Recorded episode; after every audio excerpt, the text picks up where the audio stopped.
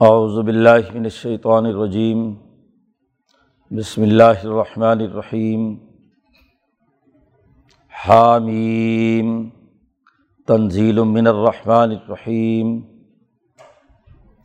کتاب فصلت آیاتہ قرآن عربی القومی علمون بشیرم و نذیرہ فعرض اکثرهم فهم لا يسمعون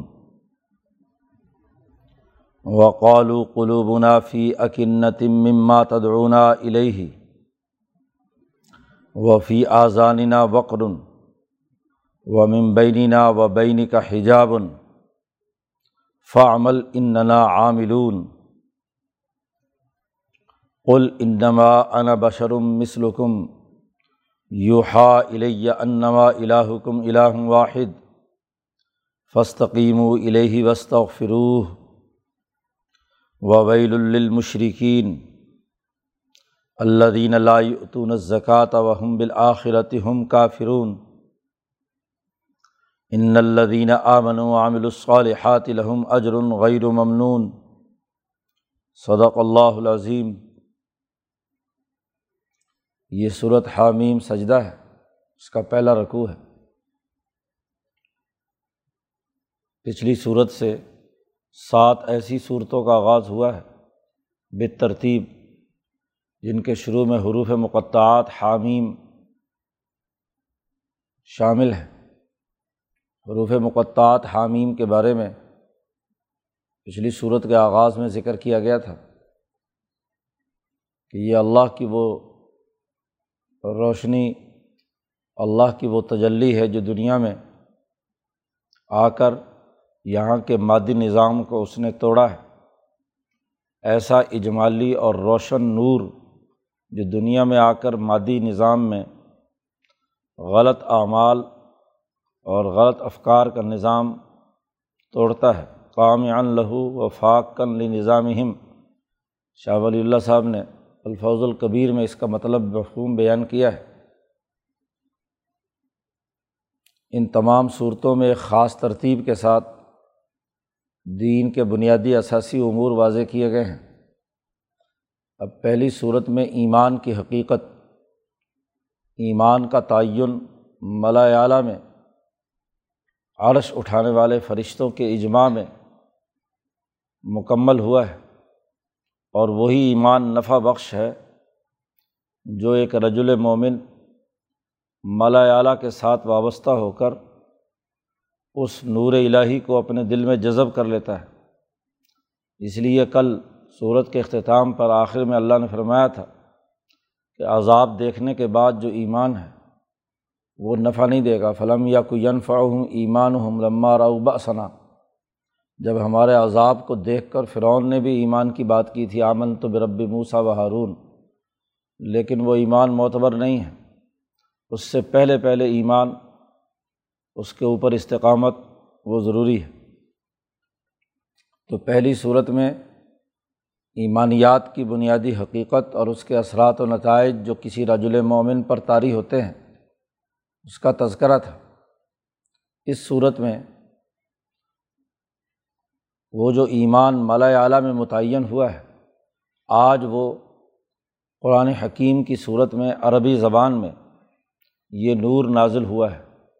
ایک زمانے میں موسا علیہ السلام پر تورات کی صورت میں نازل ہوا، پھر انجیر کی صورت میں نازل ہوا۔ اور اب قرآن عربی القومی عالمون یہ عربی زبان کا قرآن عربوں کو سمجھانا ہے، لیکن یہ ان لوگوں کے لیے فہم و بصیرت کا باعث ہے جو علم رکھتے ہیں۔ تو عربی زبان میں ہم نے یہ قرآن نازل کیا ہے۔ جو اس قرآن حکیم پر ایمان لائیں اور پھر استقامت کا اظہار کریں۔ یہاں بھی اللہ پاک نے پہلے رقوع میں آغاز میں ہی کہا فستقیم ہو اور آگے چل کر بھی کہا کہ جن لوگوں نے اللہ کا نام پکارا، ان اللہ قالو رب اللہ سمستقام تتنزل علیہم الملائکہ۔ تو ایمان پر استقامت اور جو ایمان کی اس وقت شکل قرآن حکیم کی صورت میں نازل ہوئی ہے، اس کو قبول کرنا اور اس پر استقامت اختیار کرنا، یہ اس صورت کا بنیادی موضوع ہے۔ اس لیے اس پہلے رقوع میں یہ بنیادی جو مضمون اس صورت کا ہے، اس باب کا جو بنیادی ہدف اور مقصد ہے سمجھانا، وہ یہی ہے۔ چنانچہ صورت کا آغاز ہوا ہے، حامیم اللہ کا یہ اجمالی نور جو دنیا میں آ کر جس نے مادی نظاموں کو توڑا ہے، یہ تنزیل و من الرحمٰن الرحیم، یہ الرحمٰن الرحیم کی طرف سے نازل ہوا ہے۔ اس کا نازل ہونا الرحمٰن کی طرف سے ہے اور الرحیم کی طرف سے ہے۔ ذات باری تعالیٰ کا نام اللہ ہے اور اللہ کی صفات جو ذات باری تعالیٰ لفظ اللہ کے بعد سب سے اہم ترین اسمائے الہیہ میں سے ہیں۔ وہ الرحمٰن ہے اور الرحیم ہے۔ الرحمٰن وہ تجلی ہے ذات باری تعالیٰ کی، جو اس پوری کائنات کے نظام، جو دنیا میں اس وقت نظام چل رہا ہے، اس تمام نظام کا مرکز اور منبع ہے۔ تجلیات رحمانی ہی ہیں۔ اللہ کی رحمت کا ہی اظہار ہے۔ کہ یہ کائنات آسمان و زمین قائم ہے۔ اس کا ابدا ہوا، اس کا خلق ہوا اور اس کی تدبیر یعنی اس کا عالمگیر نظام چل رہا ہے۔ اور اسی عالمگیر نظام کا چوتھا اہم ترین کمال ذات باری تعالیٰ کا یہ ہے کہ وہ اپنی تجلیات اور انوارات دنیا میں نازل کرتا رہتا ہے۔ تو یہ قرآن حکیم اللہ کی ایسی تجلی ہے جو الرحمٰن نے نازل کی ہے۔ الرحیم اس کائنات کے اختتام کے بعد کا جو مرحلہ ہے، رحیم الآخرہ کہا جاتا ہے۔ بہت ہی مہربان ہے رحمت۔ تو رحمت کے تقاضے سے جو حشر کے میدان کے بعد کے مراحل ہیں، اس میں اللہ کی صفت کا اظہار اور رحیم کا ہے۔ اس لیے مفسرین رحمان الدنیا و رحیم الآخرہ کہ اس دنیا کے اندر رحمان ہے اور آخرت میں الرحیم ہے۔ پیچھے ایمانیات کی حقیقت بیان کرتے ہوئے فرشتے جو عرش اٹھائے ہوئے ہیں، ان کی جس دعا کا خصوصیت کے ساتھ تذکرہ تھا، وہ یہ کہ ربنا وسع تک اللہ شعی الرحمتاً و علم کہ رحمت اور علم، اے پروردگار، تیری بڑی وسیع ہے ہر چیز پر۔ تو جو رحمت الہی ہے، اس رحمت الہی کا ہی اظہار ہے الرحمٰن اور الرحیم۔ اور اسی رحمت کا بنیادی تقاضا تھا کہ یہ کتاب مقدس نازل کی جائے، یہ تجلیات الہیہ دنیا میں نازل ہوں۔ یہ جو کچھ بھی نازل ہوا ہے، یہ گزشتہ انبیاء پر تو کسی صحیفے کی صورت میں یا کسی ہاں جی نوشتے کی صورت میں آتا رہا ہے۔ لیکن اس وقت یہ کتاب جو نازل ہوئی ہے، یہ الکتاب ہے۔ اور کتاب بھی ایسی ہے کہ کتاب فصلت آیات ہو ایسی کتاب ہے جس کی آیات الگ الگ جدا جدا کر کے بڑی تفصیل کے ساتھ دنیا میں نازل ہوئی ہیں۔ یہ طبیان لک الشعی ہے۔ ہر چیز کو واضح کرتی ہے، ہر چیز کا بیان اس میں ہے۔ تو اس کتاب کے اندر انسانی زندگی کے جتنے بھی مراحل ہیں، خواہ وہ فرد واحد سے لے کر بین الاقوامی نظام تک کے ہوں، ارتفاقات جنہیں کہا جاتا ہے۔ وہ ارتفاق اول ہو یا ارتفاق ثانی ہو، یا قومی سطح کا نظام ہو یا بین الاقوامی سطح کا ارتفاق۔ تو ارتفاقات کے چاروں دائروں کے بارے میں تفصیلی ہدایات دیتا ہے۔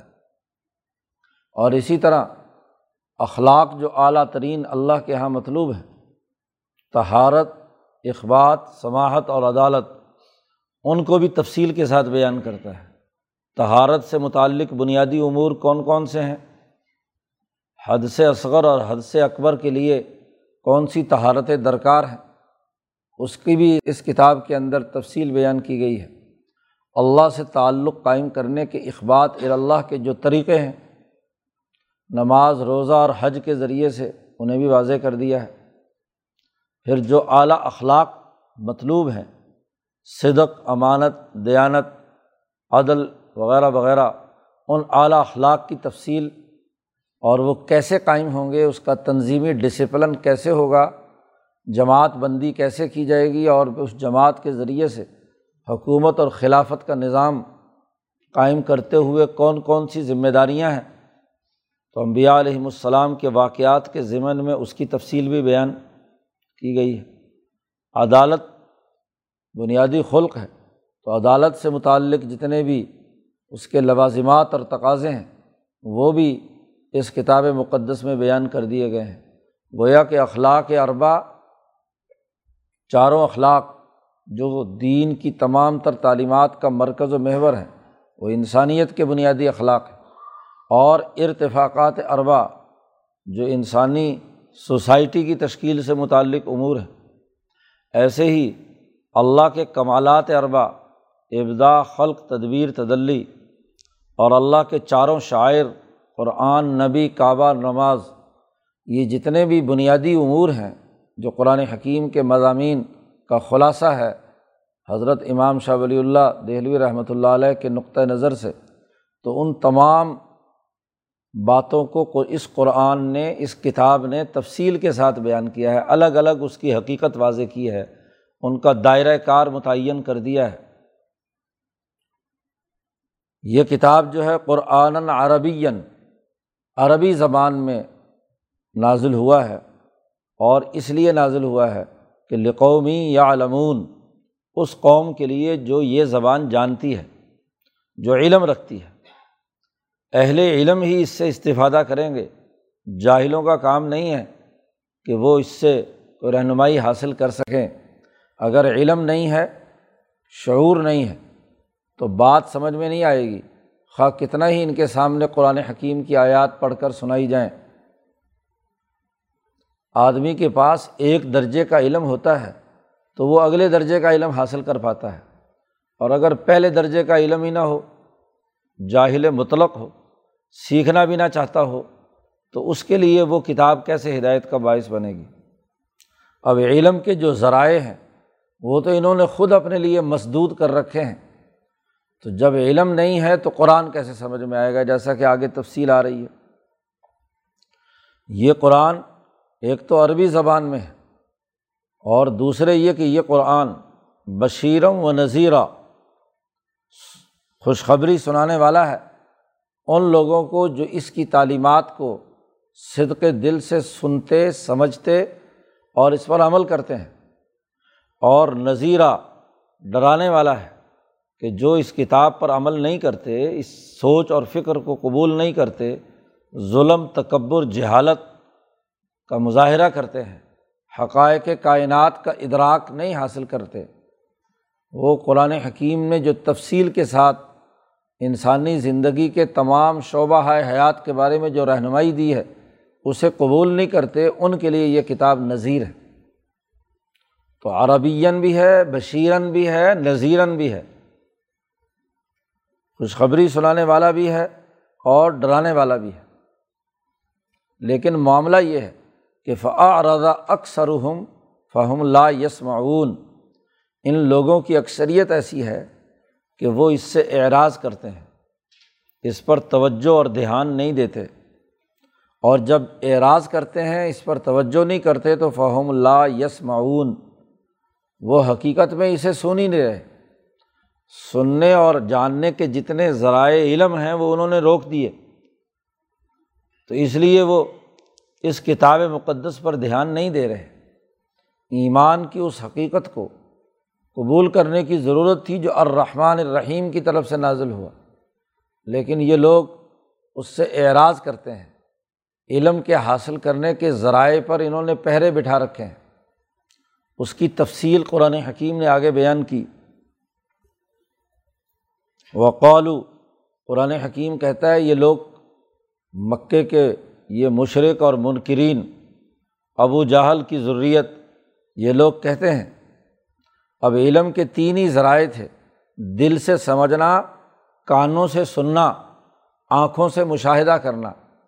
اب ان تینوں ذرائع کے بارے میں یہ خود کہتے ہیں۔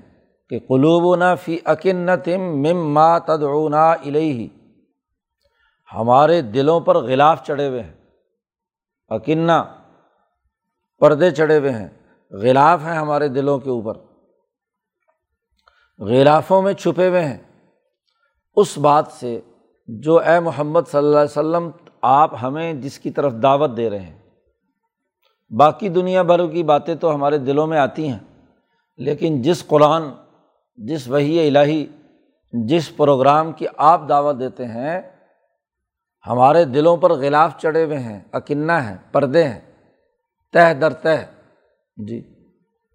تو اس کی وجہ سے ہمارے دلوں پر تمہاری دعوت اثر نہیں کرتی۔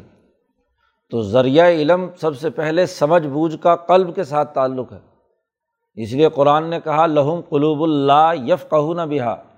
پیچھے نویں پارے میں گزری آئے کہ ان کے دل ہیں لیکن سمجھتے نہیں۔ تو انہوں نے اپنے دلوں پر غلاف چڑھا رکھے، پردے چڑھا رکھے ہیں کہ بات سمجھ میں نہ آئے۔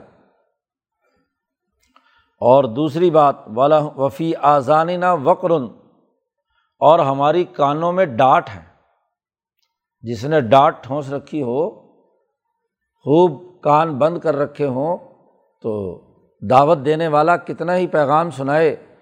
تو جو کانوں کے ذریعے سے بات پہنچتی ہے وہ تو رک گئی۔ اس لیے قرآن نے کہا ہے کہ ان کے کان ہیں لیکن سنتے نہیں۔ لہم آزان اللہ یس معاون بھی ہا دوسری جگہ پر۔ کان ہیں لیکن سنتے نہیں۔ ادھر ادھر کے گانے بجانے اور مفادات اور شرک کی باتیں تو خوب اچھی طرح سنتے ہیں۔ لیکن رحمٰن الرحیم کی طرف سے جو نازل ہونے والا قرآن ہے، وہ سننے کے لیے تیار نہیں ہے۔ کہتے ہیں وفی آزانہ وقرن ہمارے کانوں میں بڑا بوجھ ہے۔ کان بند ہو جائے تو آدمی بوجھ محسوس کرتا ہے۔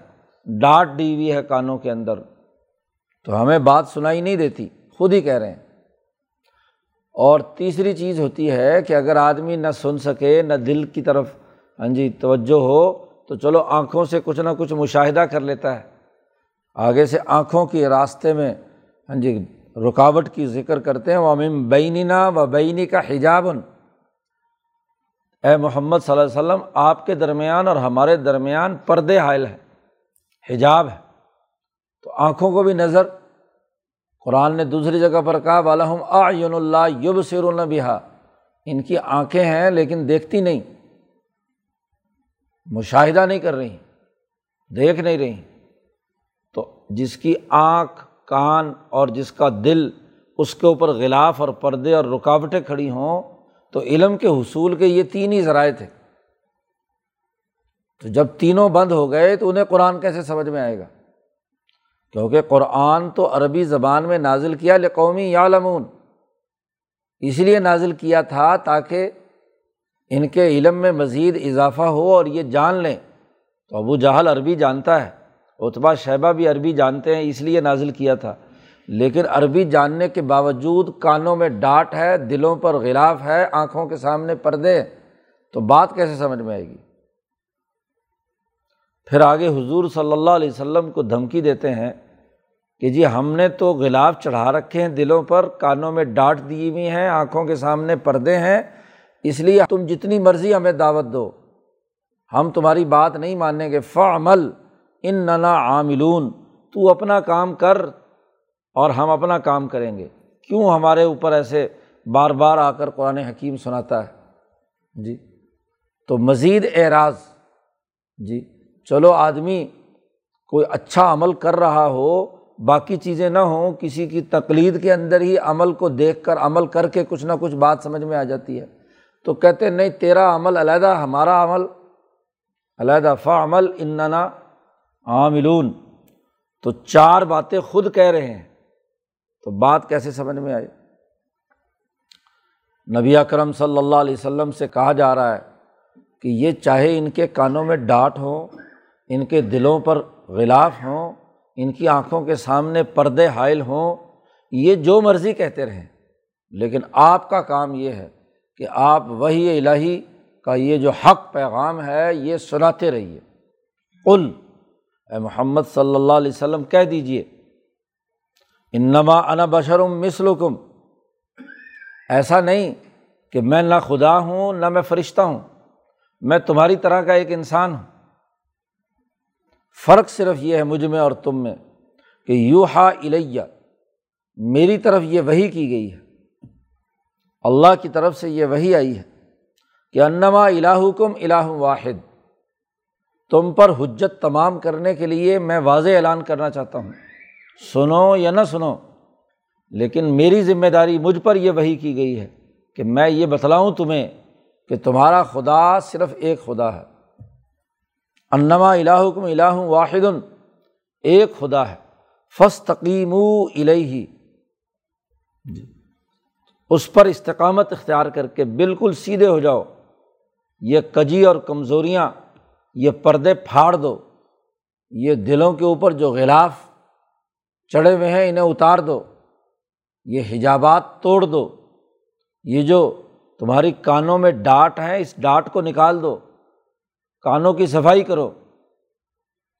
تمہیں میں اچھی طرح سنانا بھی چاہتا ہوں، دکھانا بھی چاہتا ہوں، تمہارے دلوں کو جھنجھوڑتا بھی ہوں کہ نما الہ کم الہ واحد، کہ تمہارا خدا ایک خدا ہے۔ پچھلی صورت میں رجل مومن نے ایمان کی حقیقت واضح کی تھی۔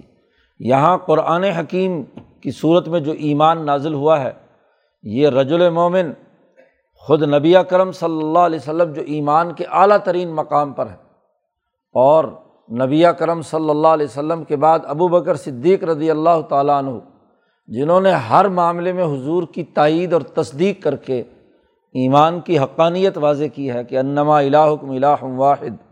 فس تقیم الہی بالکل سیدھے ہو جاؤ اس کی طرف۔ اور اس سے پہلے اگر تم سے غلطیاں، کوتاہیاں ہو چکی ہیں، کوئی شرک، کفر میں مبتلا رہے ہو، تو وسط و فرو ہو تو اسی خدا سے اپنی معافی مانگو۔ پچھلے گناہوں پر معافی مانگو۔ وسط و فرو ہو تو فستقیم و الہی استقامت کے ساتھ ڈٹ جاؤ۔ ایمان کا لازمی تقاضا ہے کہ ایک اللہ کی وحدانیت پر استقامت اختیار کی جائے۔ اور اگر اس سلسلے میں کوئی کوتاہی ماضی میں ہو چکی ہے، تو اللہ کی طرف رجوع کر کے اپنے گناہ معاف کروائے جائیں۔ وسط و فرو ہو لیکن وہ لوگ جو اللہ کے ساتھ شرک، کفر کا ارتکاب کرتے ہیں، ان کے لیے بڑی تباہی ہے۔ وہ ویل المشرقین اے محمد صلی اللہ علیہ وسلم، ان کو بتلا دیجیے کہ مشرقین کے لیے تباہی اور بربادی ہے۔ کون مشرق اللہ دین اللہ اتون زکوٰۃ وہ لوگ جو زکوٰۃ ادا نہیں کرتے، مالی حقوق ادا نہیں کرتے۔ زکوٰۃ مال کو غریبوں، یتیموں پر خرچ کرنے کا بنیادی تصور تمام ادیان اور اقوام میں رہا ہے۔ مکے والوں میں بھی، ابراہیمی اور اسماعیلی تحریک کے نتیجے میں زکوٰۃ یعنی مال خرچ کرنا، غریبوں اور یتیموں کے حقوق ادا کرنا اس کا بنیادی تصور رہا ہے۔ تو یہ لوگ ایسے ظالم ہیں کہ یہ یتیموں کے کھانے کا بندوبست نہیں کرتے۔ ولا یحز والا تعامل مسکین وویل المسلین تو ہلاکت کے ساتھ کھانے کا انتظام نہ کرنا، وہ بھی تو مکی صورت ہے۔ یہاں بعض مفسرین پریشان ہو جاتے ہیں کہ صورت مکی ہے اور مکہ مکرمہ میں تو زکوٰۃ کی تفصیلات بیان نہیں کی گئیں، یہ تو مدینہ منورہ میں بیان کی گئی ہیں پھر ایک کافر ہے اور مشرق ہے، اس پر سے یہ کہنا کہ وہ زکوٰۃ نہیں ادا کرتا، تو یہ تو بعد کی بات ہے۔ جی جب ایمان لائے گا تو پھر زکوٰۃ ادا کرے گا۔ تو زکوٰۃ کا فریضہ ڈھائی فیصد ہے، وہ تو مدینہ میں آیا تھا۔ تو مکی صورت میں زکوٰۃ کا تذکرہ کہاں سے آ گیا؟ یہ دراصل انہیں لوگوں کی ذہنیت کی بات ہے جو منطقی بنیادوں پر مسافقی مسائل کے اندر الجھے رہتے ہیں۔ اس لیے بات درست تناظر میں سمجھ میں نہیں آتی۔ یہاں حضرت شیخ الہند نے بھی یہی ترجمہ کیا ہے کہ جو زکوٰۃ نہیں دیتے، تو زکوٰۃ کا بنیادی کانسیپٹ یعنی غریبوں پر مال خرچ کرنے کے جو بنیادی حق سچ بات ان کے یہاں پہلے سے رائج تھی، تو یہ ابو جہل اتبا شہبہ ایسے ہو گئے کہ اس مال کو خرچ کرنے کے لیے بھی تیار نہیں ہے باقی رہا اس کا نصاب اور اس کی تفصیلات۔ یہ مدینہ منورہ میں جب سسٹم قائم ہوا ہے، تو تب ہوا ہے۔ تو تفصیل ہونا الگ بات ہے، لیکن بنیادی تصور مال کے حوالے سے، مال کے خرچ کرنے کے حوالے سے وہ تو مکہ میں بھی موجود ہے۔ تو یہ لوگ وہ ہیں جو لا یوتون زکاتہ جو زکوٰۃ نہیں دیتے۔ اور ان کی ایک بڑی خرابی یہ بھی ہے کہ وہ ہم بالآخرتی ہم کافرون۔ یہ آخرت کے منکر ہے خاص طور پر آخرت کا انکار کرتے ہیں۔ اپنے اعمال کی جزا و سزا کا جو دن ہے، نبی جسے بیان کرتے ہیں، اس کو تسلیم نہیں کرتے۔ یہ سمجھتے ہیں دنیا میں لوٹ کھسوٹ کریں۔ جو چاہے ظلم اور زیادتی کرتے پھریں، جیسے چاہے عمل کریں، تو ہمارے ان اعمال کی جزا و سزا کا کوئی دن نہیں ہے۔ تو مادر پدر آزاد ہو کر ظلم و ستم اور خرابی پیدا کریں۔ آخرت کا منکر سیاسی طور پر ظالم ہوتا ہے، وہ انسانی حقوق سلب کرتا ہے۔ لوگوں پر مال خرچ نہیں کرتا، ظلم اور زیادتی کا ارتکاب کرتا ہے۔ کفر اور شرک کے اندر مبتلا ہوتا ہے۔ تو یہ مشرق ہیں عقیدے کے اعتبار سے۔ معاشی حوالے سے اتنے کنجوس اور بکیل ہیں کہ غریبوں پر چار روپے خرچ کرنے کے لیے تیار نہیں ہے اور سیاسی اعتبار سے ایسے منکر اور کافر ہیں کہ یہ حساب و کتاب اور جزا و سزا کے نظام کو نہیں مانتے۔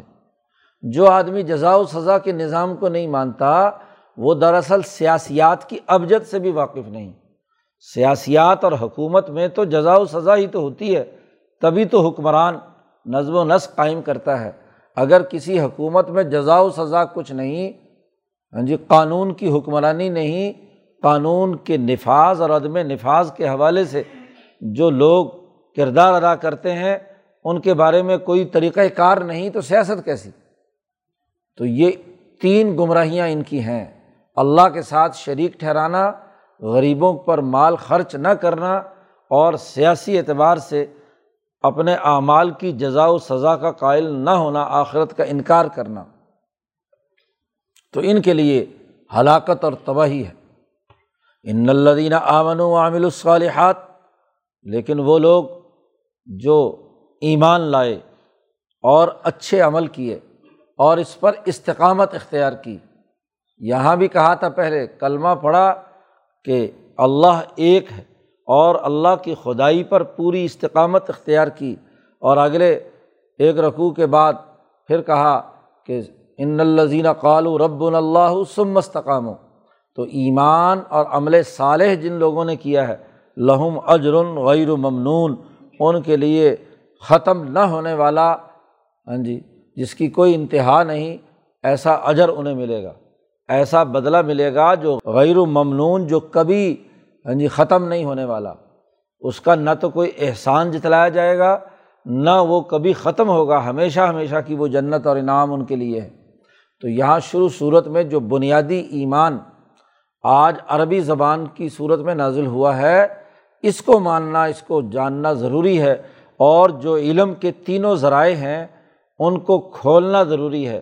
دل کھلے ہوں جی آنکھوں کے سامنے کوئی حجاب نہ ہو، کانوں میں کسی قسم کی ڈانٹ نہ ہو، اور اس کو جو حکم الہی آیا ہے الہ حکم الہ واحد، اس پر استقامت ہو، تو تب دنیا میں نتیجہ پیدا ہوگا۔ پارٹی کی طاقت اور قوت تبھی پیدا ہوگی کہ ایسے افراد وجود میں آئیں کہ جو استقامت کے ساتھ جد وجہد اور کوشش کریں، اور جب یہ پارٹی تیار ہوگی تو پارٹی کی حکمرانی کیسے قائم ہوگی؟ اس کی تفصیلات اس سے اگلے آنے والی صورت میں بیان کی گئی ہیں۔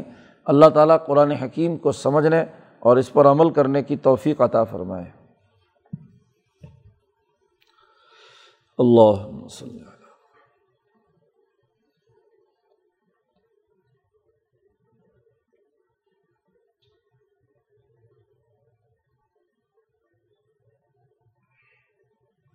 اجمعین